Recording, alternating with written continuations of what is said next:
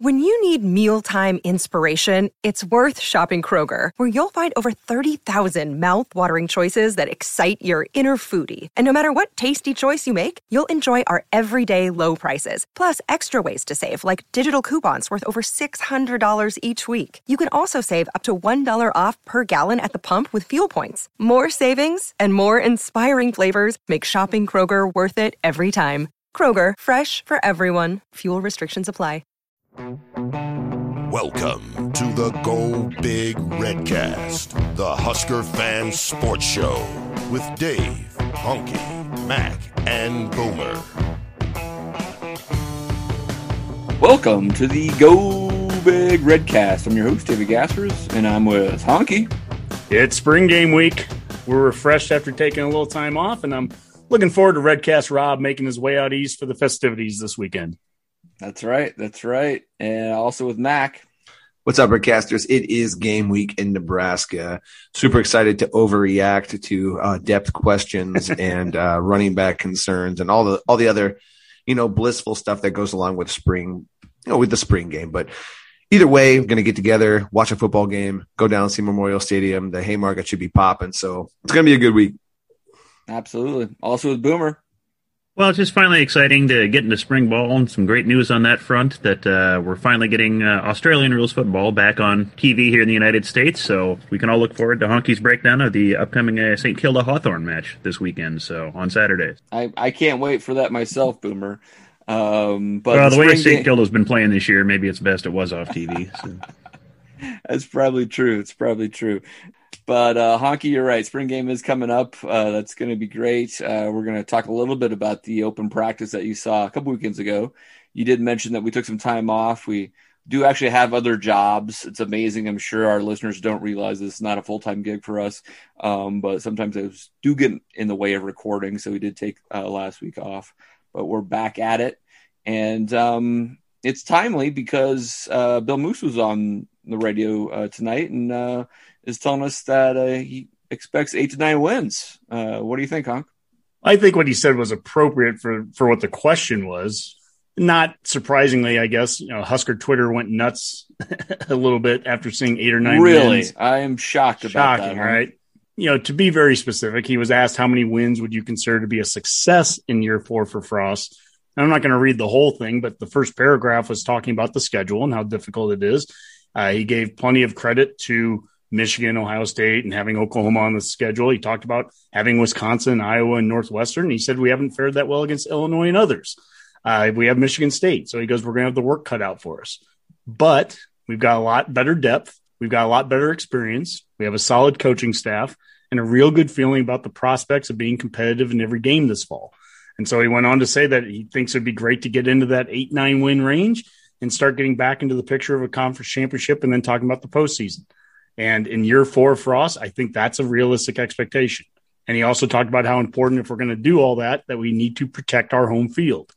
And uh, I don't think anything was uh, out of line there. I don't think he threw out any crazy numbers. And I don't think he threw out any numbers that Mac, you and I have talked about that we think are impossible to get to. Not at all. Not one bit. Um, you know, when he, back in 2019, when you know, Adrian was going to win the Heisman and Frost was about to go undefeated. Moos came out and kind of put threw a wet blanket on all that and said, you know, if we get to six wins that year, he'd be, he would consider that a successful year. And I remember him catching a lot of hell for that, even from the head coach.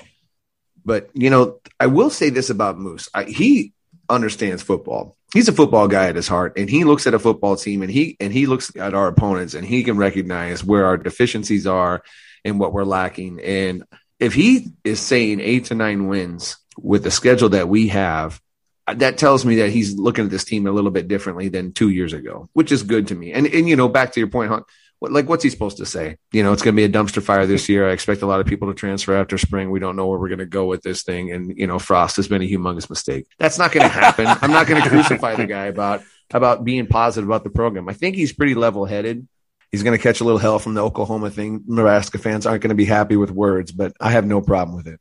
You know, Mac, it's almost like you think maybe he's seen more than a, an open practice, you know, one time this offseason. Maybe he right. has a little better grasp on what uh, this team looks like.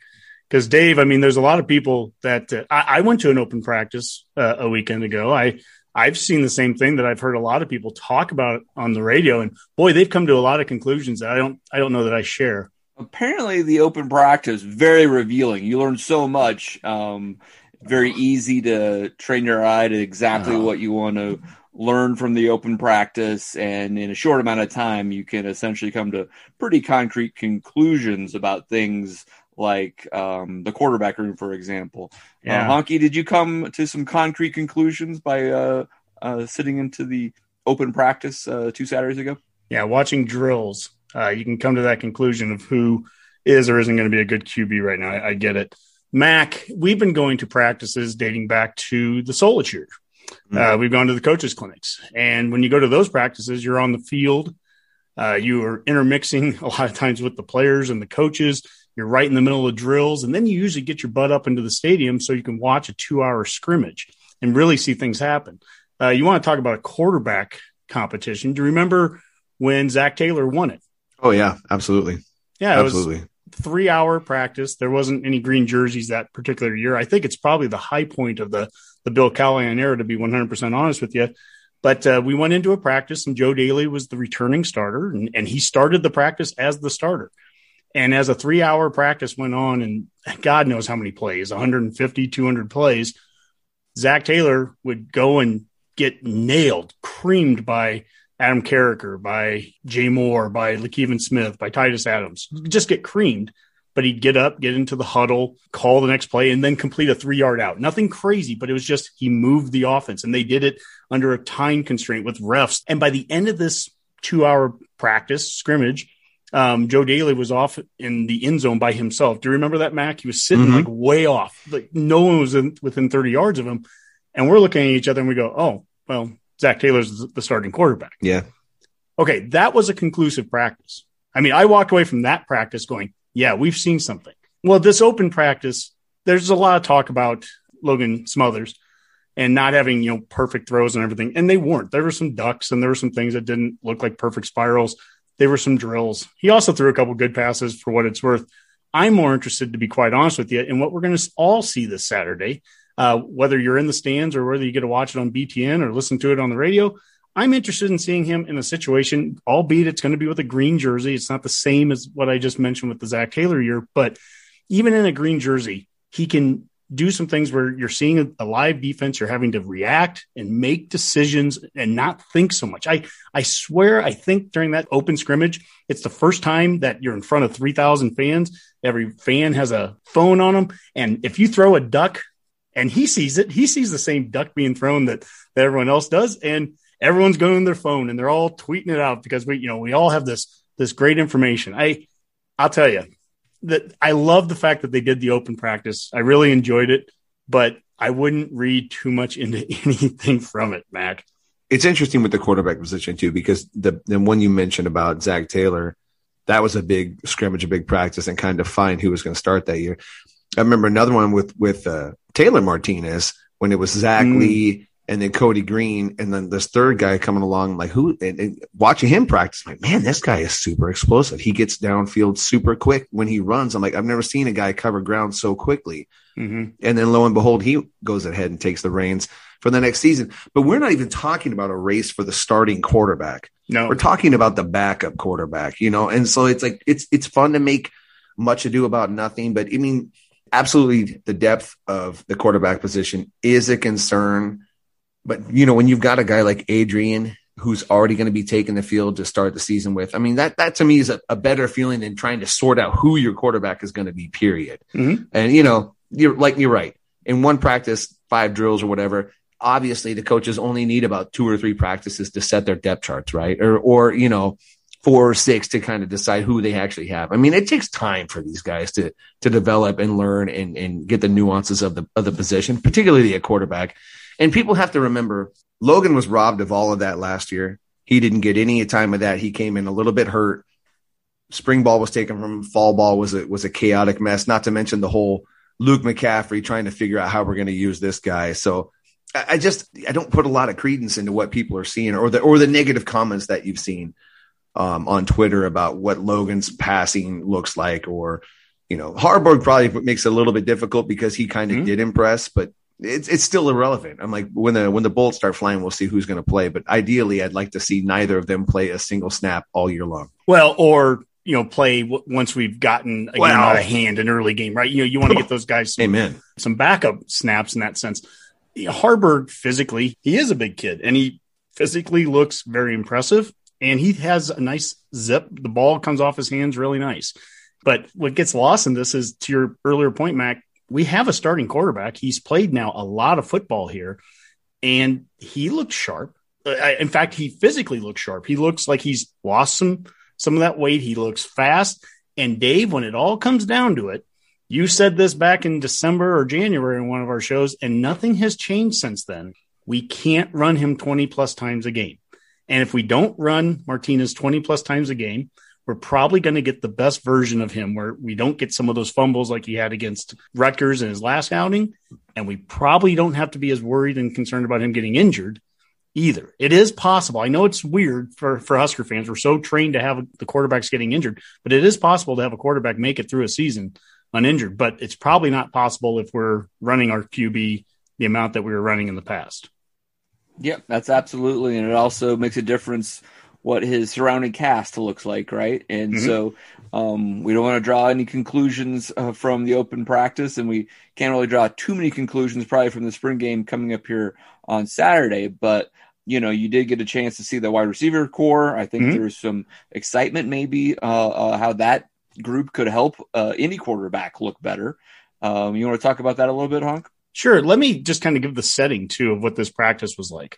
So I was sitting about the 40 yard line on the west side, uh, kind of on the north 40, about nine rows up. I have pretty much running backs, wide receivers, defensive backs, tight ends, and some linebackers were kind of in front of me.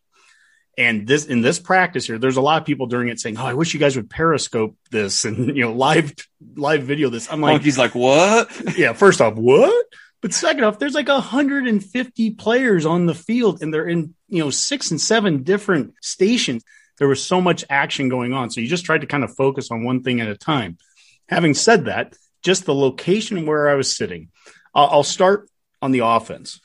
The, th- the first thing that completely caught my attention was I wanted to look at the running backs. And the running backs, most of them were sitting out, right? I mean, Ervin was even sitting out. I'm like, oh, come on. And there's Stepp, and Stepp has his, you know, leg on a little roller thing. So he's he's out for the spring, obviously. And then it was Morrison was out and Rahmir Johnson. So it's like, well, who the heck are we even going are we even going to have out there? Well, there's Ronald Thompkins. He looked like he was in, you know, pretty good shape and ready to go. And it was good to see him make it through a practice. Scott, obviously, I really like him coming back, and I think he looked pretty sharp. But the guy that it, it took two seconds, two seconds. Like you just walk on the field and you look at number zero. Is it Jaquez? Yeah. You look at Jaquez. Yeah. I believe that's how you say it. I I just always names I have to learn, right? But it took no time to look at him and go, oh, he looks different. He's huge. If Stepp is supposed to be our big back, this guy's bigger. I mean, he is 6'2, 225 listed at that. And I think both numbers are lies. I think he's taller and I think he's bigger. Uh, Did he look that big to you? I mean, because I've heard Yeah. I've heard anyone between 6'2", 225 to 6'2", 245, almost 250. He looked big. And Wow. he has some speed. And I think, you know, he's getting his body right in some cases. There's work he needs to do. I mean, the guy that I went there with, Don and I, we were sitting there and we kind of just tried to play a game in our minds where we're like, pretend you don't know anything about any of the players out there.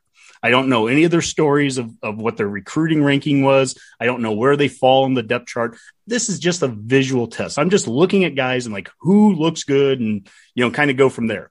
And the second I saw Yant, I'm like, oh, well, that whoever that guy is, whoever that mythical player at number zero is, he's probably the starter or at least the backup. That's just physically looking at him. Now that's before we ever get to any plays. We haven't seen him run the ball yet. It's just the the eye test, right? There were some drills where we had some linebackers that were doing blitzes and they were doing some pass pros on him. One time he got turned around on that. I mean, you, know, those mm-hmm. moments where it's like, let's not quite give him the Doak Walker award yet. He has some work to do, but I thought just physically he really he impressed. And in this conference, when we want big backs, he's going to match at least size wise what we're looking for. Well, and I think the, the underrated thing about him as well, you know, everybody's really excited about Stepp for good reasons and everything like that. But Yant was here last summer. So mm-hmm. he's been in the program for a while. It's not like he's new and doesn't understand the play. He has to, or the playbook and has to get caught up on how the offense works. He's actually been in it for a while and has dipped in it. So I'm like, I feel like in general, there's a guy you, regardless of what Stepp does, he's not participating in spring. He he probably will participate in fall. But you know, this is the this the whole maddening thing about getting so excited about transfers and JUCOs and all that crap. It's like, give me the guys that are on the team that are available to take reps. Those are the guys I care about because everything else is chasing unicorns and rainbows, man. Yant's playing. He's shown durability, which is really, in terms of running back position guys right now, what I want out of a running back is a guy who can play every day. When the whistle blows, are you able to line up in the backfield because th- that's the most maddening part about this running back position since we've started. It's depth. Let's talk about that a little bit more because I've been thinking about that after I had heard that only what two of the six uh, scholarship running backs were you know carrying the ball during that open practice and it, they were different right like, like mm. gabe ervin had been healthy apparently and then he gets nicked up and he misses that practice and maybe other practices we don't know exactly um, and you know, I want to be clear here. I mean, like with Stepp, for example, it sounds like that's a serious injury. Maybe he had to have surgery. There's no question there. And, and it, with any of these things, you know, you want to, want to understand that you want to have players that feeling healthy and like they can can practice. But it's made me think about you know the whole idea of it, how you practice is how you play, right? And is there ever a concern in this day and age? And I don't think this is unique to Nebraska or a running back room. So I'm going to be clear on that too. You can apply this anywhere that with medical science and with, you know, player safety and everything like that, we are very cautious to have a player practice even dinged up essentially, right? That, that if you're not hundred percent, you better sit out. Um, but in reality, and this is especially true in, in, the NFL, for example, is that after like the first couple of weeks of the season, you're never going to be 100% right. healthy, right? You're always going to get dinged up a little bit, and you have to learn how to like play well enough at 80% health to be able to to be the starter and to contribute to your team and, and you still are a thousand yard back or a thousand yard receiver or whatever, right? Um, but this day and age, it's like, oh, I'm dinged up. I better sit it out. Well, when you only have 15 practices in the spring, and would it be better if you're at 80 or 90% and still getting some reps in there, even if it's non-contract contact drills or something like that, than sitting out an entire practice and waiting to get healthy when you only get 15 cracks at it this spring and you have all summer to get healthy. I mean, I, I'm just thinking through that and like, you know, you, if, if you learn how to practice dinged up, you're probably more likely to play well at 80% healthy as well. I think that's a great point. There's always the the equation of spring ball, right? It's like how much can we get done, and you know how much beating can the body take. And the running backs is a perfect a perfect position group to look at, right? Because we've all mentioned, you know, in the in the videos that we've seen at practice, and Honky were at a practice, so maybe you could speak on this a little bit. But it looks as though the physicality of practice has ramped up, which we've all agreed we wanted. But the but the, the downside of that is you're going to get more guys hurt. So either that's a good thing because it'll pay off come fall ball and these guys will be a little more battle tested, or it's a bad thing because now we don't have enough reps for these guys and to get really immersed in the in this offense so that we're effective come fall. I, I don't know, Dave. I, I don't mm-hmm. know what what how to parse that out, but it's concerning Morrison, for example, Sevion Morrison, he has to start getting some practice reps. I mean, this guy has hardly, you know, COVID was standing. He wasn't ready to go last year anyway. Injured. He, mm-hmm. I guess he did get COVID and he got no time. And now you, you've got these other guys coming in that aren't getting. I don't know what happened with Gaver. I mean, you know, if he's a little dinged up or what. You got to be careful with him in spring, but at the same time, if you're going to yeah. be more physical in spring, what better position than the running backs to find out, you know, or, or we're going to green jersey him? I mean, it just doesn't yeah, make sense. You can't do it. And, uh, you know, I said earlier about Yant, you know, I'm not ready to award the guy the Doak Walker Award, but I am ready to award him one of the top six spots at the position. And right now we have six scholarship running backs. And then when you throw Yant on that, it's really like we have seven guys. There's no way in the, in this day and age of the transfer portal. I'm not predicting who they are, but I just really have a hard time seeing seven scholarship running backs come fall. So if you think of whoever number seven and number six is out of that group, they're going to be looking at the situation going, well, there's five guys ahead of me. So to Dave's point, you better be practicing if you can. This isn't the pros where, you know, you've had so many reps over so many years of playing football that you're just, you know, you can sit out some practices and you're going to be fine. These guys need reps. These guys need to get developed. And the only way to do that is to get out there and be playing. You know, I, I kind of compartmentalized the running backs a little bit like into body types, so to speak. And I really looked at Stepp and Yant as being similar. They were your big back guys. If I had to just kind of make, and Mac, I'm curious on your thoughts here, if you think I'm way off or not. I, I kind of thought then of like Morrison and Rahmir maybe kind of fitting the same kind of role, maybe a little more slasher speed guy. And then I kind of thought of Thompkins and Ervin a little bit in the same kind of size and the same mold.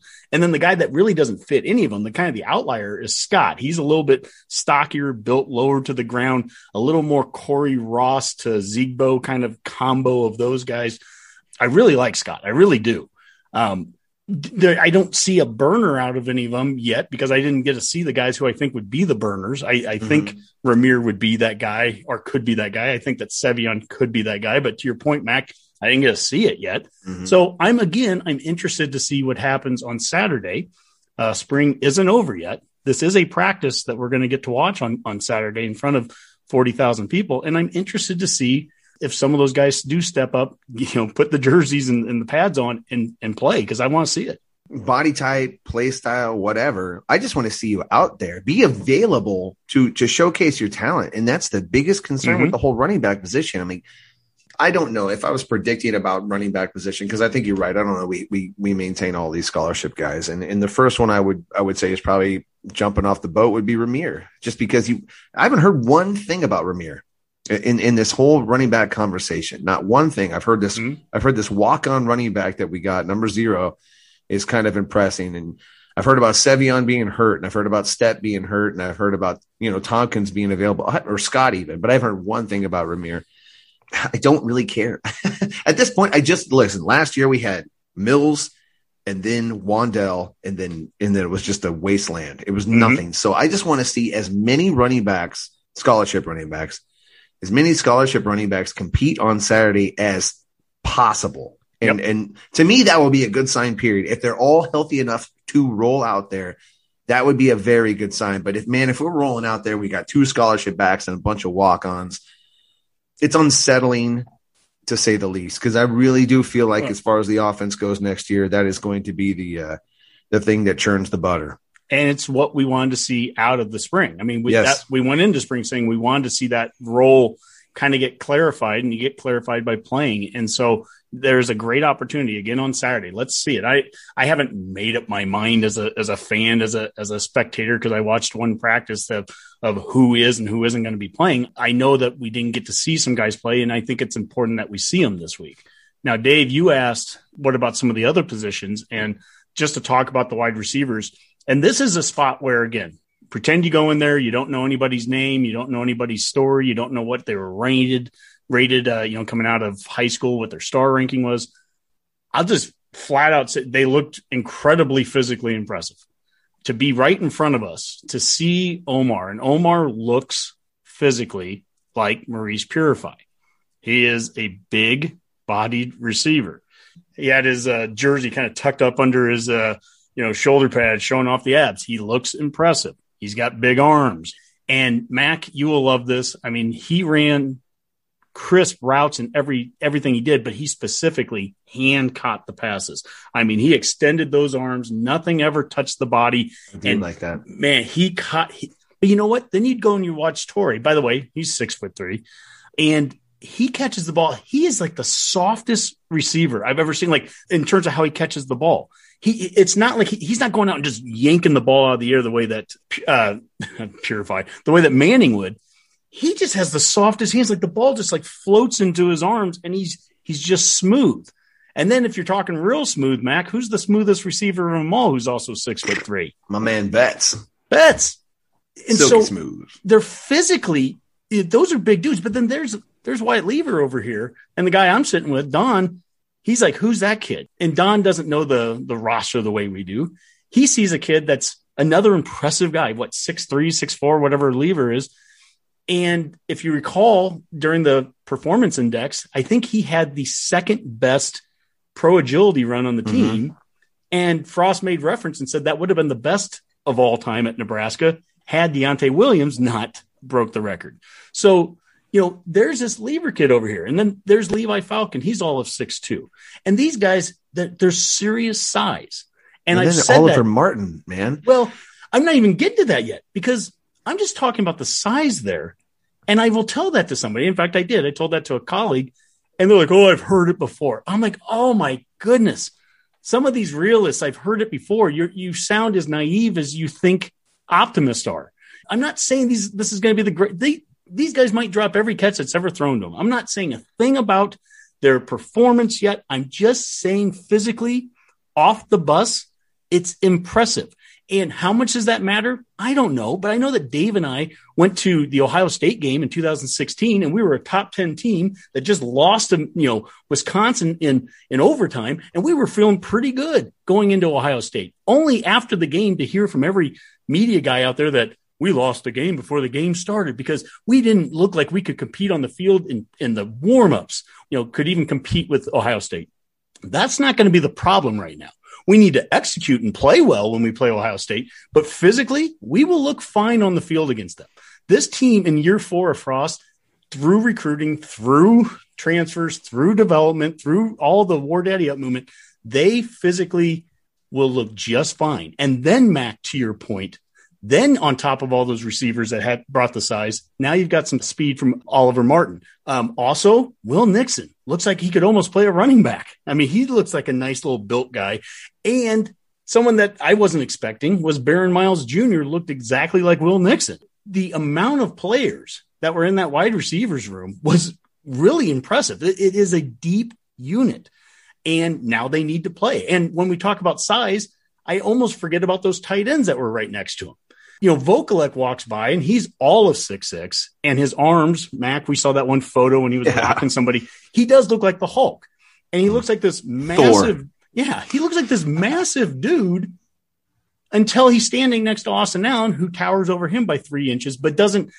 And and Allen looks like he's filled out. I mean, he's been here for five years, but he doesn't. You know, he's not Thor the way that that Vokolek is. They are different body builds, but they're big dudes. And something that I thought was interesting was watching Thomas Fidone out there. Fidone looks good. He also looks completely like a high school senior when he's next to those two. I'm not saying Fidone can't play a role on next year's team. And through the, all the development that those other guys have had already, Fidone could be a monster in a couple years. But I actually think of this as a very good thing is that two of our top recruits from this last year, who by the way happened to be from the Omaha Metro, you know, and Frost has obviously lost his ability to recruit that, but uh, Prochazka and Fidone, who come up from the west and the east side of the Metro, but uh, they're both top 100 uh, players, and they are both physically dominating at the high school level at the size that they are. Here's, you know, Prochazka at six foot nine, and here's Fidone at six foot five.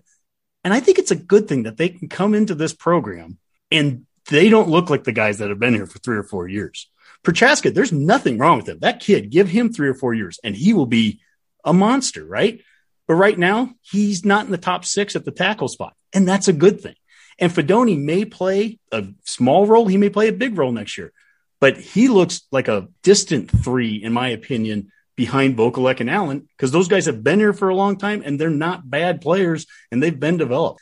I'm ecstatic with what I saw there. I think Beckton's comments about Fidone were interesting this this last week when he was saying how when he came in here he he wanted to be the best tight end on the roster and he had to humble him a little bit and you know just kind of let him know that's not what's going to happen here and Mm-hmm. that speaks to our depth what you were saying and it speaks to the the development of those two guys in particular you know it's probably worth mentioning we'll probably hear about this more tomorrow there's there has been some concern about Fidone's health going into in the Mhm. season normally that would be this is the this is the part that I think is so interesting or, or or maybe a good sign is like he was no doubt in anybody's mind the the pinnacle of this recruiting class Yep. and the chances of him actually making a pretty big impact on the field this year aren't that big, you know, like whereas in the past, like maybe it was Adrian Martinez and that guy had a humongous role, and then it was Wan'Dale and he had a humongous role. Fidone's role isn't going to be that big, and I don't think it. I don't think it really matters that he's not going to. If he wasn't healthy, let's say, I don't think that really plays a role in it. I think the I think what plays a role in him not making as big an impact is the fact that the tight ends that we have there are really good. Um, Teddy at the at the offensive tackle, he comes in looking better than the other two top 100 tackles that we got, and he still probably isn't going to scratch the the. Well, he's not going to scratch the starting lineup. Yeah. He looks really good though. He's mean. He's aggressive. He's he's stockier than I thought he was going to be, considering his height. So, you know, we're stacking good things on top of good things. We just need to start stacking wins on top of wins. But man, the the, the, the trajectory of the offense based off of, of the size, height, weight, performance, ratings, whatever you're starting to hopefully see the dividends of that in terms of de- in terms of depth and ability.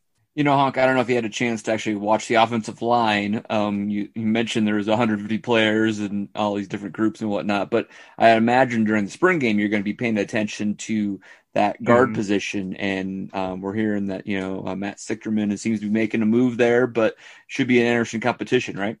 Yeah, and you know we said it on the last show a couple weeks ago that I think we had posted something on Twitter about, you know, what, you know, position group are you most interested in? Rob Zaska responded that you misspelled O line every time other than once.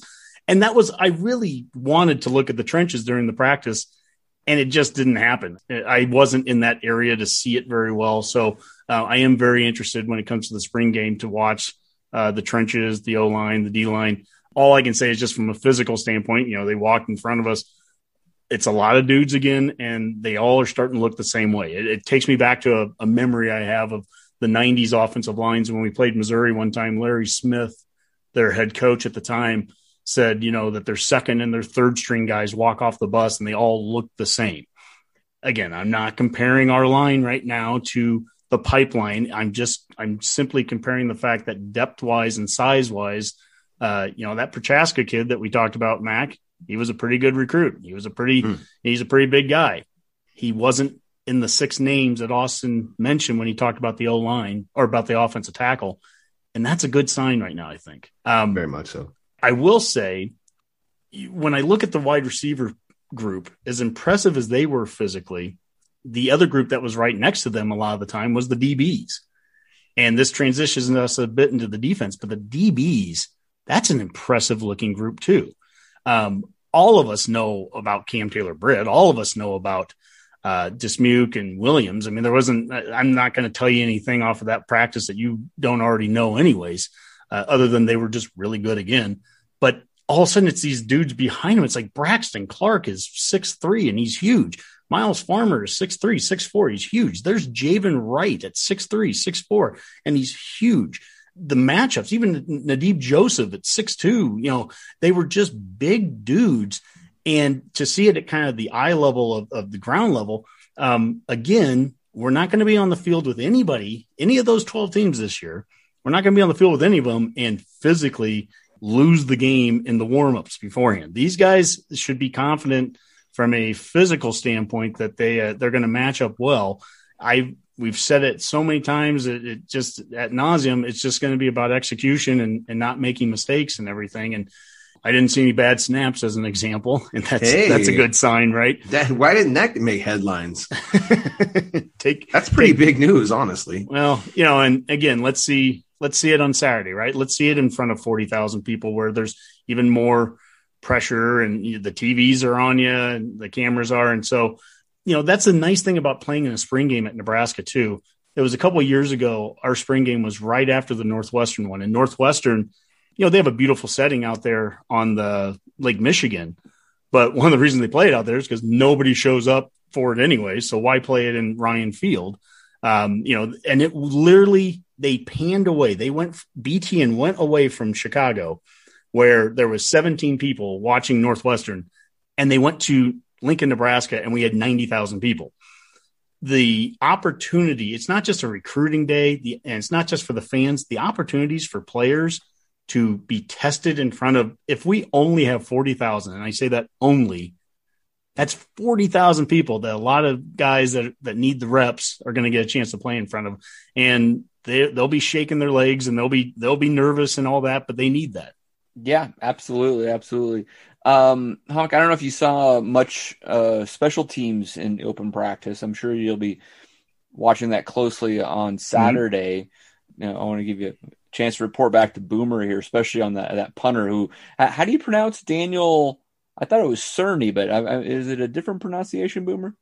Yeah, I was under the impression it was Cerni, but uh, you never know with those Queensland accents or something like that. Maybe that was it. Mac, you'll appreciate this. We've gone to all those coaches clinics. Well, we missed the last two years now because of COVID, but we did get to go to practice under Frost in 2018, and we went to practice under Frost in 2019. And what I will at least say from this one open practice that we saw is that there was a diff- different emphasis on special teams throughout. There was more drill work than I can recall at any time in any of the other ones that we've seen. Um, that's all I can make that comparison right now. Obviously, Dawson was in the middle of it all. They did a lot of drill work where I didn't always know what the intention of that drill was. I, I just wish I knew more. Like, were they trying to do something with the kicker here, or were they trying to work on on the returners? But they they did a drill where they had three kickers, I think, go through twice, and they had six lines of 10 guys running down the field. So get they and it was just fast. It was get as many reps as you could. It was literally like 60 different dudes that would have run down the field with their one rep. And they're just trying to work as many guys through. And then they did a kick thing where the kicker wasn't even kicking it. It was going through the the tire, you know, machine that shoots the ball out. And then ideally you'd have a guy catch it, but if the ball didn't go to him, then someone else handed him a ball and, and it looked like they were doing kind of a return thing where it was just five guys on one side running down the field and five guys blocking for him. But they just went through a series of those things. They did a punt drill where they were trying to spot point it. It looked like they were kicking it like the 40 yard line and trying to kick it and land at about the 20. Um, for all the, you know, the talk of, you know, Smothers not throwing a great pass. Well, Cerni wasn't kicking these beautiful spirals at that point. And the guy that looked the best in that one particular drill was Przystup um, really, you know, booting a couple nice ones, real tight spiral, and landing them right about the 20 every single time. They weren't trying to kick it into the end zone because there was drill work going into the end zone. So we never just had a chance to see, wasn't like there was this drill where, you know, hey, let's just see, you know, Cerni let it rip and see if he can kick an 80 yarder. It wasn't anything like that. They did one part where they're trying to kick it into the end zone, it looked like. And there was three different guys kicking. Culp wasn't one of them. He was out that day. Um, two of the kickers, I mean, the kickoffs looked like they were kind of landing about the five or the 10, but the one that kicked it the deepest into it was uh, Chase Contreras, Contreras uh, the guy that was from uh, Iowa Western. And he was kicking it fairly consistently, like right down to the, the goal line. Uh, out of that practice, Contreras is the one that I would say would probably be the guy that would be your best shot at, at having a deep kickoff guy. I've hesitated to say this because you know we've we've said we only want to talk about guys that are on the team right now that are in practice right now. If you're not here yet, uh, you're you're dead to me. I'm not going to talk to you about next season, right? You know we need you here now. But I will. I'll give one little caveat to that. I do think that that Kellen Moore, I think his name is Moore, the kid from Ord, that's coming in here. At least I think he could maybe factor into the kickoff uh, group when he gets here. He's a walk on. The guy's had kicked 58 yard field goals. He has a big leg if he came in here in June and all summer, all they said is you just need to be able to put a ball on the tee and kick it in the end zone. That's all you need to work on for the next three months and and focus on that. I think that there is still potential for that position to be won by someone that's not on the, the team right now in spring. It's a uh, Kellen Meyer. Is that the Meyer talking about? Yeah. Okay. Did I say more? Yeah, I think so. Yep. Kellen Moore. That sounds. Who's the quarterback from from Boise? Boise. The yeah. offensive okay. coordinator at in the Dallas Cowboys. So there you go. For while, yeah. Well, maybe he can kick. I don't know. Yeah, oh, he sure. might have some eligibility left. sure. And the mascot of uh, Ord High School is the Chanticleers. Oh, very good. All right. Just yeah, my I have family all from that Valley County area, North Loup, North Loup, Scotia. The Boomer, do, do, who, who's the North Loup Scotia guy that played at Nebraska? Yeah, a fullback about yeah. 20 years ago. Mac, Dave? 20 years ago? Schuster? Yeah, well, how about this? The biggest calves you've ever seen. Oh, Steve Kriewald. Yes. Steve Wall, yes, he did have the biggest calves I've ever seen. That is a fair description. Thank you. Must have hit popcorn days hard when he was there. That's not an There unfair hint, by the way. no. That guy had monster calves. and good on the popcorn days, Boomer. That is that's ah, that's a childhood. Every year we'd go over there get free popcorn at the at the volunteer fire department, and one of the run, longest running uh, fairs I think in the in the state, if not the ah, longest. yes, of course, yes, yeah. Yeah, we're a versatile podcast here. It's not just Husker sports. It's all That's things right. Nebraska. I mean, we're going to talk Husker It is all baseball things in a little Nebraska, bit. by God. We're going to talk Husker baseball in a little bit. I was going to say the Chanticleers. That's uh, a College World Series champion from just a few years ago. Coastal Uh, Carolina. That is correct. Yeah. Okay. So I was going to take that a whole different discussion, uh, a whole different direction, and we ended up talking about Ord football. So that's that's great. All right, guys. Anything else? Uh, offense, defense, special teams that we want to talk about here before we uh, kind of move on? Honk. The only other group that I really had a decent vision of what was what was happening was the linebackers. There's one guy I'm just going to throw a little hint out there. I, I, I really want to watch this kid this Saturday, and that is Jackson Hannah. There was Hmm. some pass rush drills that they were doing against running backs, and it was just just sheer aggression, basically. You know, bull rush the guy and have the the running back pass block and and uh, try not to let the guy get around him to like this garbage can. That that was basically kind of the point of the drill. And Hannah, again, physically looks the part. He's a big, tall dude, and he was almost overly aggressive, like it, to the point of where it's like that's awesome. Like you're seeing a guy that he physicality is not going to be the kid's problem, even if it means getting finding ways to get a kid like that onto special teams. I didn't get to see any specific skills. He wasn't in coverage that I watched. I'm not trying to say that. I just I really want to see him out there because we're constantly trying to kind of find who is some of those pass rushing guys. I think we've heard him up, some about Payne, and I think he could be, you know, one of those guys. Uh, you're going to like this, Mac. Nick Henrich, Mm-hmm. man, he's filled out. When I, Mac and I have talked about this in the past when we go to practices. Like when a guy fills out, it's in the neck, it's in the forearms, it's in the the calves. You know, like it's not just like how do your biceps look. I mean, like Henrich looks like a Big Ten linebacker now. Whereas the last couple of years, he looked like a you know a big high school kid that was just trying to get a little bit bigger. He looks the part now, and um, Kolarevic certainly. I, I think at the inside linebacker spot, Honas pretty much sat out most of the practice, and And with Honas' is growing too, I mean, you, you never know. I mean, he's battled injuries his whole career here. You know, that inside linebacker role that mm, it's gonna it's gonna rotate a little bit. So it's good to hear some of those guys coming back. You know, honestly, if it wouldn't have been for COVID, it, it would be a bunch of new guys back there. Really, I mean, I guess you'd you, you'd have a Reimer, but then everybody else would be kind of a kind of a newbie. Yeah, it's funny too. Same with the safeties, I guess. So we, we're fortunate in those in those two positions where you would have to be breaking in some youngsters. mm. But to get to get the transfer, what how do you say his name? Uh, Kolarevic. Kolarevic. Yep. You know, he's he's probably like your Honas 2.0 kind Yeah. of guy. You know, And- like he's a similar type build. And here's the thing, Mac. One thing I, I should mention with Honas, he was dressed, he was in pads and everything, and he did a couple things. But I think it was one of those those deals, kind of like what they're doing with Stille right now too. There's an example of a guy that's played a lot of reps. He's had Right. a lot of downs, Right. and you can sit. This is a different conversation from what we had about the running back spot, where you, where you are Yep. trying to win a spot right now. If you're one of those dudes that was sitting out, you need the reps. Honas isn't in that same position. And it was good to see Kolarevic and Reimers getting those reps. Personally, I wasn't worried about Honas injury wise or anything. I, I think he would have been just fine to go, but they're being smart with how they're Right. distributing reps. We have a lot of dudes on this team. That's that's a it's a full field of players. At the end of the day, some of the summarization, probably some of the best things I saw were some of the one-on-one drills between receivers and DBs. Uh, you know, each side was was winning some. And I'll throw this little nugget with Omar. He took some of the individual drills that he did where he was really sticking those hands out, Mac, and just, you know, grabbing that ball in the air. And he translated it into a couple of plays where there was a little bit of kind of seven on seven stuff. Mm-hmm. And there was one play in particular. The ball is a deep pass. Husker fans want to see deep balls thrown. And the ball kind of fluttered a bit in the air, and he went and high pointed it, grabbed it above you know, the defensive backs. And to the my earlier point of where it's just so hard to keep an eye on everything, I'm like, wow, what an unbelievable catch. And then I'm like, who threw that?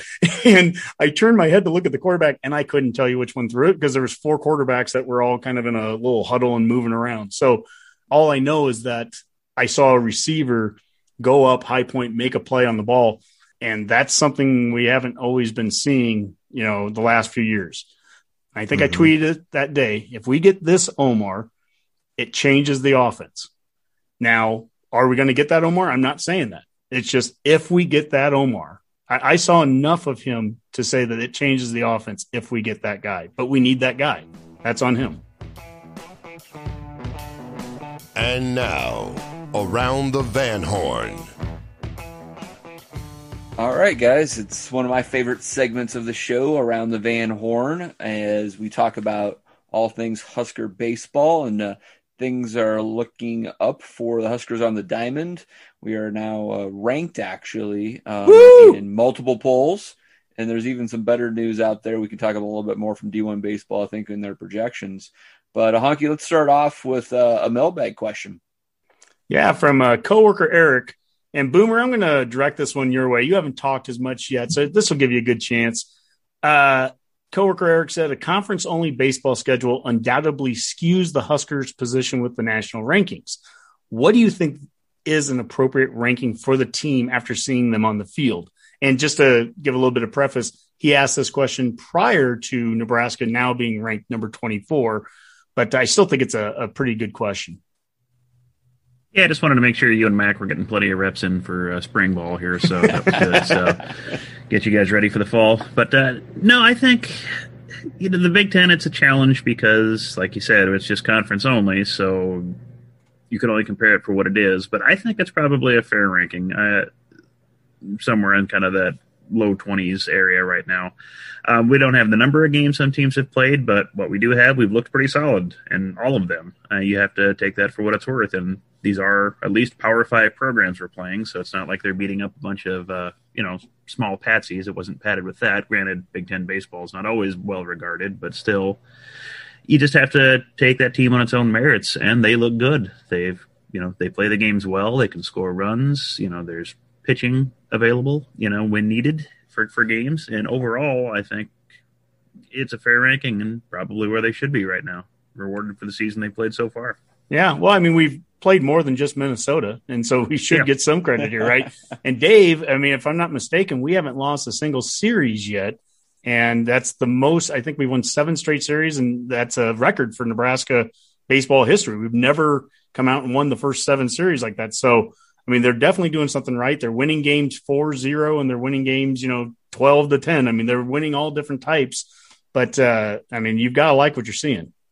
Yeah, no, absolutely. And uh, I think it's a fair question. It's really an odd year, obviously, to compare uh, baseball programs and, and team records. Uh, there's several uh, conferences, most notably the Big Ten, but also the MAC and and others that are um, playing conference only. Fairfield notoriously is uh, number one in the RPI. I think they're in the MIAC or something like that, but they only played conference games and they happen to be undefeated at like 23 and 0. So they're number one in the RPI ahead of Arkansas, right? um, so that's, that's a lesson learned. If you just don't lose, your RPI will look good regardless of who you play.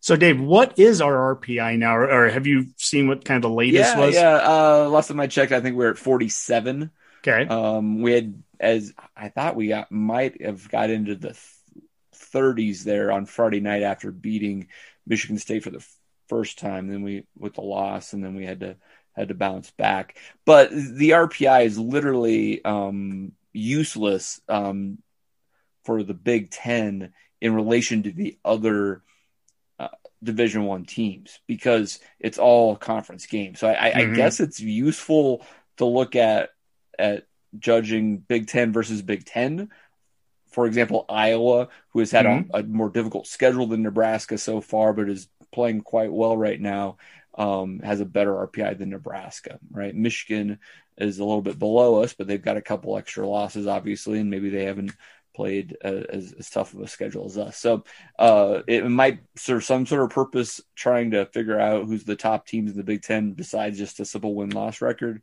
if you don't feel like the schedule is balanced. But when you're trying to compare against other national programs, it really is a useless effort because it doesn't really mean anything. And carrying on with the uh, weird mascot uh, discussion, uh, anyone know Fairfield's mascot? I I want to say it's a an it's a tough one, Boomer. An odd dog of some sort, but I'm not for certain. That's a good guess. Uh, we're looking for the Stags, the Fairfield Stags. Stags, So, yeah. Yes, of course, of course. Um, I think that But, was Harry know- Potter's Patronus. I mean, I, I think uh, back to uh, Eric's question there. I think you know, I think you do have to step back and say like, well, okay, the Big Ten teams haven't played anyone else, but um, there is talent evaluators out there, and you know, looking at uh, Indiana's pitching staff, for example, Michigan's, Iowa, a lot of the scouts like the the, the Friday night starter, starter for Iowa. Um, and you look at Nebraska, you have Cade Povich and also uh, Schwellenbach in, in the top 100 college players list right now. Mhm. If you look, go to D1 baseball, so it, it tells you that there, you know, the perception is there's some talent on this team and in the league. And if you're going to win the league, that's probably going to earn you some some uh, credits, and that uh, results in a ranking: um, 19th in perfect game, I believe, 22nd in D1, 24th in the coaches poll, and um, the D1 projections for the field of 64 actually now has Nebraska hosting a regional site. So that would be uh, Woohoo! quite the quite the deal. You know, uh, I was listening to the radio guys last Friday uh, for the first game of the Michigan State one, and they had made reference to how many. To your point, Dave, about you know, there's good players in this conference. They talked about the starting pitching, and they're like, they can't remember another year where they've talked about so many opposing pitchers that could throw in that 95 and 96 range. That you know, this is they've hit five, six, seven pitchers now that all could do that, and you might have gone a, an entire season and only seen one in the past, and now they're seeing it almost on a weekend basis. So, you know, the Big Ten, we've talked about it a lot of times, and that we think now it's probably just a routine kind of four bid league at, at the minimum anymore. But uh, the players, the the quality really has improved. No, absolutely. Yeah, I was listening to the uh, D1 podcast today, and they had four Big Ten teams in, and they they had a serious debate about Maryland and whether uh, they deserve um, uh, a bid. And I think they're the first four or five uh, teams out of of their projections. So you know, there's a chance if Maryland would keep hot, and, and Iowa, Michigan, Indiana, Nebraska all kind of keep at this level, that there could be a a, a five bid league out of this. Yeah. Mm. And one, even Ohio State. I mean, I know they're not Mhm. They're right. not necessarily you know on that first four out, but they've been up there this year too. And they I know they could turn it around. They could. Yep. Mhm. Definitely good enough. And really, you look at the remaining schedule that Nebraska has, and who do we have on it? Well, Rutgers, who just took two of three from Michigan. Uh, obviously, we still have Indiana. We still have Ohio State. We have Michigan in the final series of the of the year. So it's not like Nebraska's out of the woods right now. And and all the good talk and there's so many good things that have happened up to this point. And it's great to see us ranked, and it's great to see us, you know, potentially hosting a regional. We love all that, but the schedule coming up is really the meat of it. No, yeah, absolutely. Yeah, they're not out of the woods at all. Even though now, they now have a game and a half up on Indiana and Michigan. Uh, I believe we have uh, Rutgers five times, and then we've got Indiana four times. Mm-hmm. Um, Ohio State, uh, Michigan, throw Northwestern in there. Don't forget about those pesky Wildcats. Um, and th- it's kind of weird here from like from a hosting standpoint.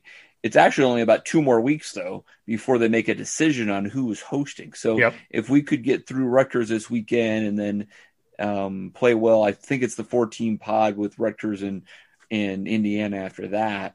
Um, there's a, a decent shot that we could potentially, if we're still in first place in the Big Ten, we might have that that spot in to get a, a host. And then even if we would somehow slip back to a two seed, you're still hosting, so that that should be really interesting to to, to watch. Uh, you know, I made fun of the Gophers a little bit earlier, but have you seen just how bad Minnesota, their record and how bad they've been? They yeah, I think they dropped apart. what their last ten games or something like that. Yeah, they're Four they're not and, good. Four and twenty-three. But then, like I was even looking at some of the scores. They lost eighteen to nothing to Iowa, and oh, for the life of me, I don't know if it, maybe it was Ohio State, but somebody they just lost to twenty-two to one. I mean, they're they're Michigan, getting, I believe they lost. was yeah, that Michigan? Indiana, Okay. I think, won like twenty three to one. I think. I mean, they're like just that, yeah. getting they're getting housed. This isn't. It's not even close. Yeah. And this was a team that Minnesota was actually probably a top six or seven projection. Um, so yeah, it's definitely disappointing year up there in in Minneapolis, no doubt Mhm. about it. So, you know, obviously there are a lot of good things that are going on right now. Dave, you know, do you have any kind of negatives that you're seeing so far from the from the team? What are some things that, that we need to improve on with the meat of the schedule coming up? Yeah, yeah. If, if we're going to win some of these uh, bigger series coming up, I think we do need to clean up the fielding. Uh, we had talked earlier in the year about how um, strong our fielding percentage was. It was top five in the country. I don't know where it's at now any longer, but there's definitely been with, with the last two series, we were able to get get through Penn State kind of, but with Michigan State, uh, a couple of fielding errors, a couple of mistakes here and there that cost us some runs and then uh, not also executing on the offensive side with some sack bunts that didn't work, that type of stuff. So I think there's plenty of coaching moments for Will Bolts and his team to to kind of tighten up the bolts. Um, Mhm. Lots of motivation, obviously. I'd also say that that from a pitching perspective, the bullpen has been just rock solid. I think they have 22 and a third straight shutout innings, which is amazing.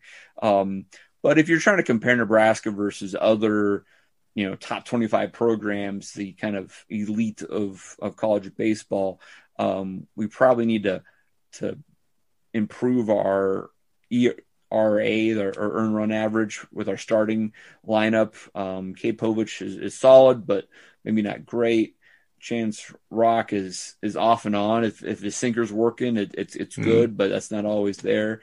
And then Shay Schanaman has had some really good outings and is also a little bit shaky. So if we could just get get our starting pitching to to keep the runs down a little bit, we wouldn't have to win twelve to ten any longer. To your point, Honk, it would be more like a twelve to twelve to two, right? And so um, if we're going to expect to actually advance in the tournament and win a regional, we're going to have to have some really good pitching performances to make that happen.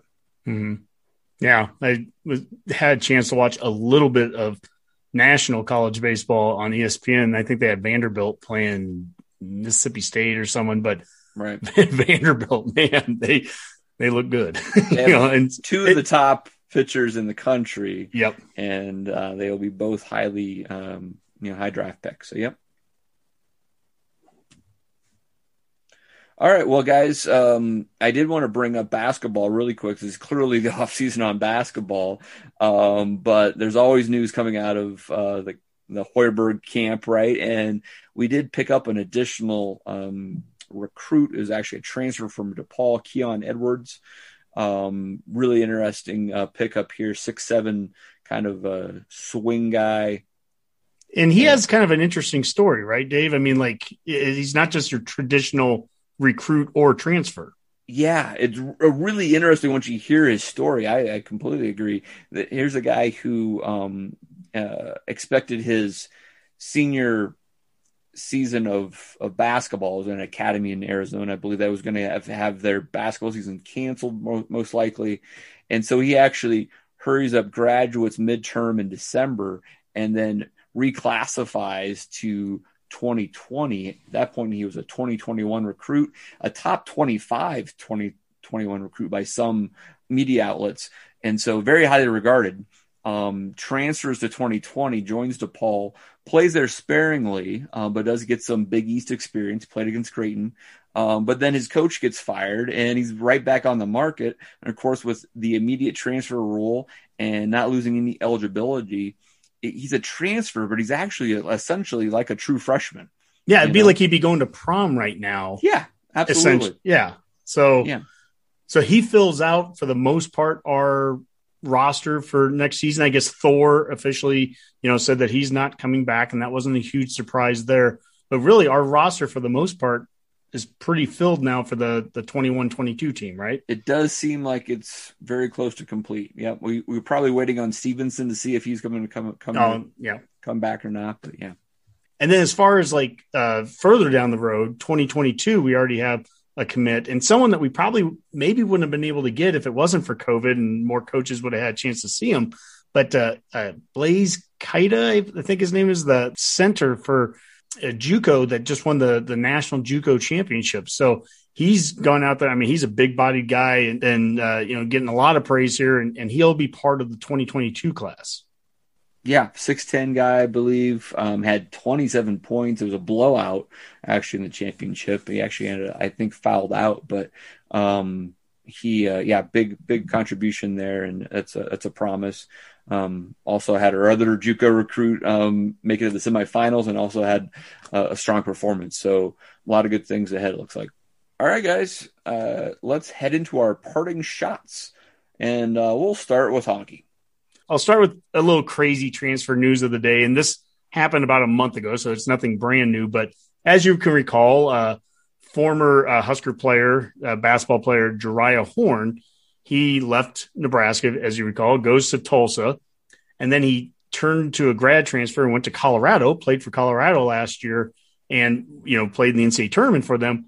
And now he's transferring back to Tulsa again. So in the crazy world of, of transfer portals and all that, there's a guy that went from Nebraska, Tulsa, Colorado, back to Tulsa. Next up, uh, volleyball. Uh, unfortunately, they they got done in the the final eight, and that was sad to see the end there. But uh, I do want to give a, a, horns down to Texas for uh, their Twitter performance there, and and uh, they're just a bunch of crapheads. I don't care. They uh, horns down to you guys. They were making fun of our program, making fun of Lexi Sun, who who obviously started her career there. So pretty pathetic. Grow up. I'm glad you lost to Kentucky SEC. um, and tell me how you really feel. Grow up. I'm glad you lost. and to bring it back to some class, congratulations to Husker golfer Kate Smith. Uh, she shot an incredible 64, a minus eight, to tie her own record for the best individual round in school history and capture NU's first ever Big Ten women's golf individual title last Sunday. As a team, the Huskers earned a tie for second with number 19 Maryland and number 25 Michigan to post their best finish at a conference championship since earning runner up honors in the Big Eight in 1984. Well done, ladies. Go Big Red. Excellent. Excellent. Good stuff, Hunk. Uh, let's go with Mac. Well, I just want to give a shout out to uh, University of Texas for being super progressive and putting a female uterus in their stadium and showing everybody you know, an educational. no, I'm just kidding. It's a it, terrible, terrible design. Mac, I feel like I feel like this needs a little description. Like Boomer, you posted it. Can can you explain what we are talking about here? Yeah, it's uh Texas is renovating their stadium, the South Stadium specifically, and they're enclosing it and putting in all sorts of fancy new features. One of which is best way to describe it is like a cutout essentially in the bleachers in the shape of the the Longhorn logo, and it's going to be like the tunnel for you know the players to run in and out of. You know, for totally symbolic, right? Yeah, yeah, and then yeah. You know, fans will be sitting around it and above it, and that's kind of a new look. They just kind of released some pictures of that. Yeah, well, yeah, nothing, nothing too weird about that, right? But anyway, you know, on on that note, though, hey, uh, the Huskers are breaking ground this uh, coming up on on our new facilities, and I cannot wait for that to get started. It's sort of a sign of normalcy of getting you know through this whole pandemic thing and trying to get and trying to just to kind of reestablish ourselves as a as a premier program. And I don't think there's going to be any reproductive organs uh, re- replicated in any part of our of our stadium. At least I'm not sure. I haven't seen anything yet. And Mac, that starts. The groundbreaking is this Friday for that. And Moos uh, today on the radio, he did say that they hit their full 80 million goal that they needed to get started on that. Mm. And and he's even optimistic right now. I think that we might get some of the additional money that they were hoping for so that they can just do all the phases at once. I don't think they have all that yet, but he I think he made some reference that we might be able to just kind of do everything all, all at once. And I'm sure cost wise, that's probably cheaper if you're doing it, building it versus trying to come back later and, and add on. But well, I tell you uh, what, though, with the COVID thing, man, building expenses have gone through the roof. So who knows? I mean, that everything has kind of shifted on that. But but back to that, Boomer, is your dad planning on grilling? That's more more my concern. Is your dad planning on when this thing gets opened up? Is he bringing down the barbecue pit and we're going to get this thing going again? Because that was one of the highlights of the last stadium, uh, stadium expansion. Yeah, we'll just have to see. I don't know what his what his schedule is, but uh, okay, I'll check for you. All right. So, yeah. All right, Boomer, get us out of here. Okay, well, I, uh, we went through quite a few possible uh, parting shots there, but uh, I just kind of want to piggyback off uh, Honkies and just kind of remind you know some key volleyball players like Lexi Sun and Lauren Stivrins that hey, you can always come back if you'd like. You know that's still an option there, and I know you're. I'm sure they're regular listeners to the show, so of course, and our word will certainly certainly help sway them back. And I just wanted to give one last uh, kind of shout out. Um, there was a good article that uh, Steve Sipple wrote today about uh, Harry Tolly, former Husker quarterback uh, who played in the 1951 season. And claim to fame for them was the first team to beat Oklahoma after you know that ridiculously long win streak they had. So they were able to pull off that that victory. What was it? A 74 game conference unbeaten streak, I think, for Oklahoma. So, what year did you say that would be? Like 50, 59. Yeah, yeah, 59. Yep. Yep. 1959. So it, he he just passed away last week, but it was a good little article if you get a chance to read it. You know, if you look at the game stats, it wasn't the most exciting game played by a quarterback. He completed one pass and one interception, but the one pass was for a touchdown. So that he, he made it count, and uh, good little story to read about. So give condolences out to his family. Absolutely. Thanks, Boomer. Also, right, I, am sorry, uh, Dave. I just wanted to mention one more thing before we go. Um, Paul Finebaum sucks, and nobody click on his articles. These guys a joke, and uh, that's all I had. Sorry. there were a lot of pent up emotions from not doing a show this last week. So. I guess I so. A lot of, I, lot of I do it intentionally. Don't even click on stuff like I'll, I'll, I'll see a tweet and someone will have Finebaum or Pat Forde second. Like I'm not even gonna because that's Don't what they want it. me to do. So I'm just not gonna do it because it, it it generates the click and then they get paid for it or whatever. I'm yep. like, no, I'm not gonna read that ridiculous quote from Paul Finebaum, which is ridiculous. So yeah, don't take the bait on that, Redcasters. Just tune into us. We'll tell you what you need to know about the the team. Finebaum knows nothing about our fan base or about our program. I promise Absolutely you that. Nothing. Talking head. They're the worst. All right, guys, let's get out. Uh, let's uh, call that a go big red cast. Big red, GBR.